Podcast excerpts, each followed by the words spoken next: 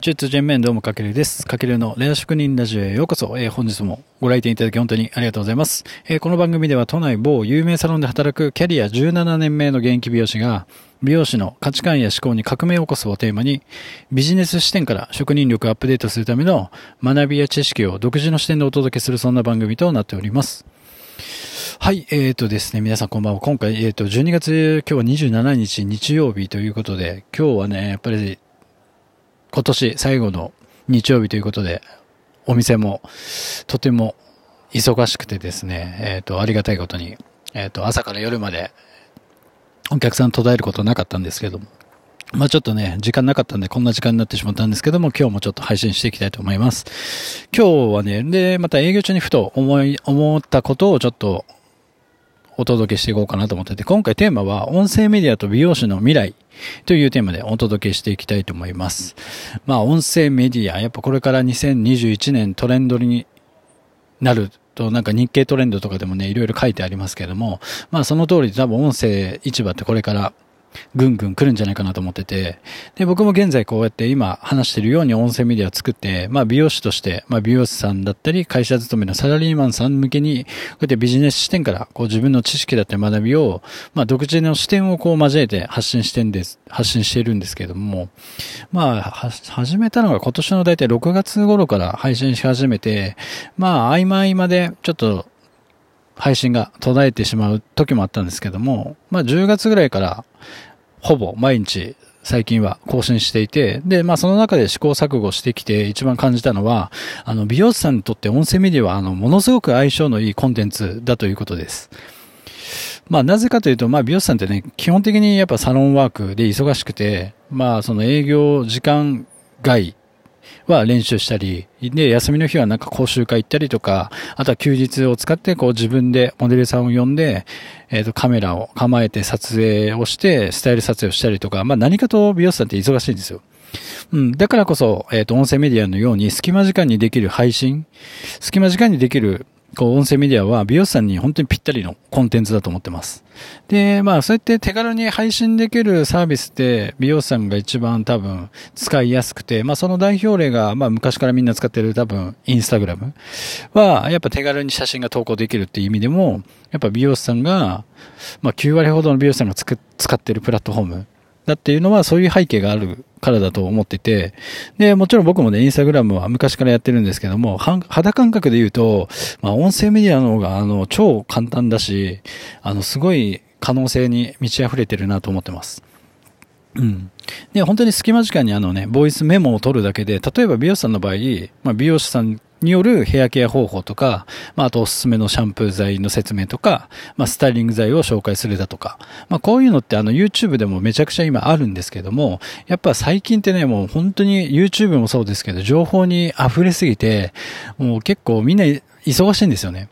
見るものが多すぎて。で、なってくると、もう目で見るって行為はこれからなくなってくるというか、あの、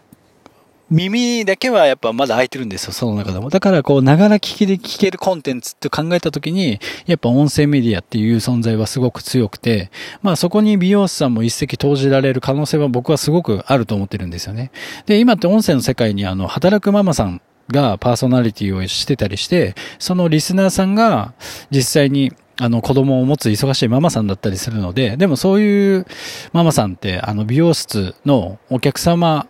としても多いじゃないですか。だからもともとそういう音声のプラットフォームにそうやってママさんたちが集まってるってことは、美容師さんがコンテンツを上げることによって、その、そこに流れて見てくれるっていう可能性も大いにあるので、本当に今後はすごく可能性に溢れた音声メディアだと思ってます。うん。で、まあ、まだまだこれから伸びていく市場なので、まあ今多分若い人少ないですけど、僕も分析した結果やっぱ30代から30代、35歳以降の男性がすごく多かったんですけども、まあいずれ多分 YouTube みたいにいろんな世代の人が集まる場所になると思うんですよね。だから今のうちから、えっと、美容師さんもあの、コンテンツをコツコツ作っていくのが、あの、ベストで、まあ、今、あとさらにワイヤレスイヤホンの進化、まあ、AirPods Pro とかね、Apple の、まあ、ああいうのが進化して、やっぱ、ながらできる、ながら聞きできる、こう、環境だったり、アイテムが増えたことによって、まあ、気軽にみんな耳で、えっ、と、コンテンツを楽しめるようになった時代だからこそ、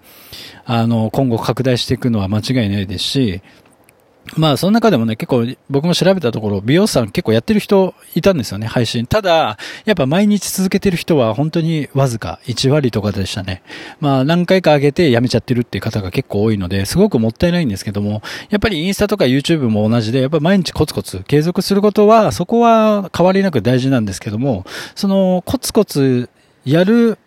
ハードルが音声の場合は本当にボイスメモで撮るだけなので、あの、比較的ハードルは低い方だと思うので、えっ、と、僕は続けやすいと思うし、忙しい美容師さんだからこそ、なおさら、あの、音声コンテンツってすごく相性がいいんじゃないかなと思ってて、だからそういったところも踏まえると、まあ、すごく、えっ、と、未来のあるコンテンツかなと思ってます。はい。まあそんなとこだよね。だからまあ美容師さんね、今から本当に音声メディアにちょっとチャレンジしてみましょうよ。うん、めちゃくちゃいいっすよ。で、2021年絶対ね、100%と言い切れるほど音声はトレンドになる未来なんですよ。だから本当におすすめです。で、結局、やっぱ YouTube みたいにね、盛り上がってからじゃあいざやろうっつったら結構遅かったりするので、まあどの世界でもやっぱ、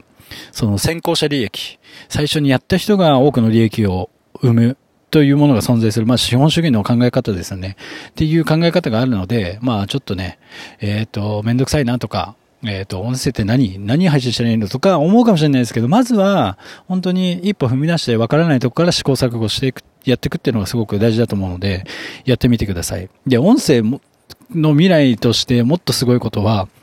やっぱりそこから、音声コンテンツから収益が発生する未来も、えっ、ー、と、未来というかもう今ね、 Voicy とかでも有名なパーソナリティさんは月額制のプレミアム配信とかやってて、えっ、ー、と、月100なんだろう、500円とか、まあその人によって差があるんですけど、500円とか1000円とか取って、有料配信もしてたりするので、そういうのってもう少しすると、まあ僕たち一般人でも、えっと、有料、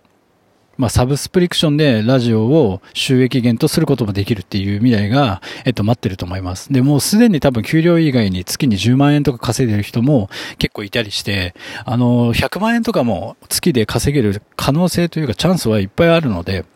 本当にすごいコンテンツかなと思ってて、まあ普通にね、給料以外の収入を得ることができたらすごく嬉しいですよね。だからぜひ、あの、皆さんやってみましょう。で、まあなんかね、あの、わからないこととかあればぜひ質問とかコメントいただければ僕も、えっ、ー、と、今までちょっとね、100本以上の音声配信してきた、まあ実績も多々あるので、まあその中で培ってきた、まあノウハウじゃないですけど、まあ少しずつね、僕の中でも蓄積されてるので、なんか、まあまだやってない人に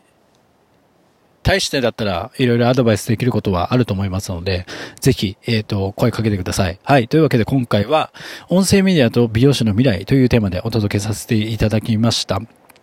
まあ、まとめると、まあ、忙しい美容師さんがね、隙間時間に手軽に配信できる音声メディアに、本当にチャレンジしましょうってことです。まあ、2021年、やっ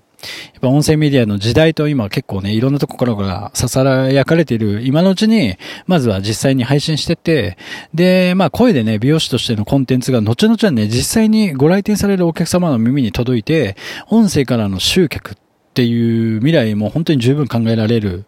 えっ、と、未来もありますし、人気のコンテンツになればね、そう、あの、さっき言ったように集客化、収益化もできるので、まあ、忙しい美容師さんがまあ会社からもらう給料以外に、まあ、自分の音声メディアから給料以上の収入を得ることもできるので、まあいろんな面で本当美容師さんが音声メディアを作るのは僕はすごくメリットだらけだと思っているので、ぜひちょっと今回の内容参考にやってみてください。はい、というわけで今回の内容が参考になりましたらぜひフォロー、コメント、いいねいただけると大変励みになりますので、ぜひよろしくお願いします。はい、というわけで本日も最後までご視聴いただきありがとうございます。またのお越しをお待ちしてます。かけるでした。一チャイーバー。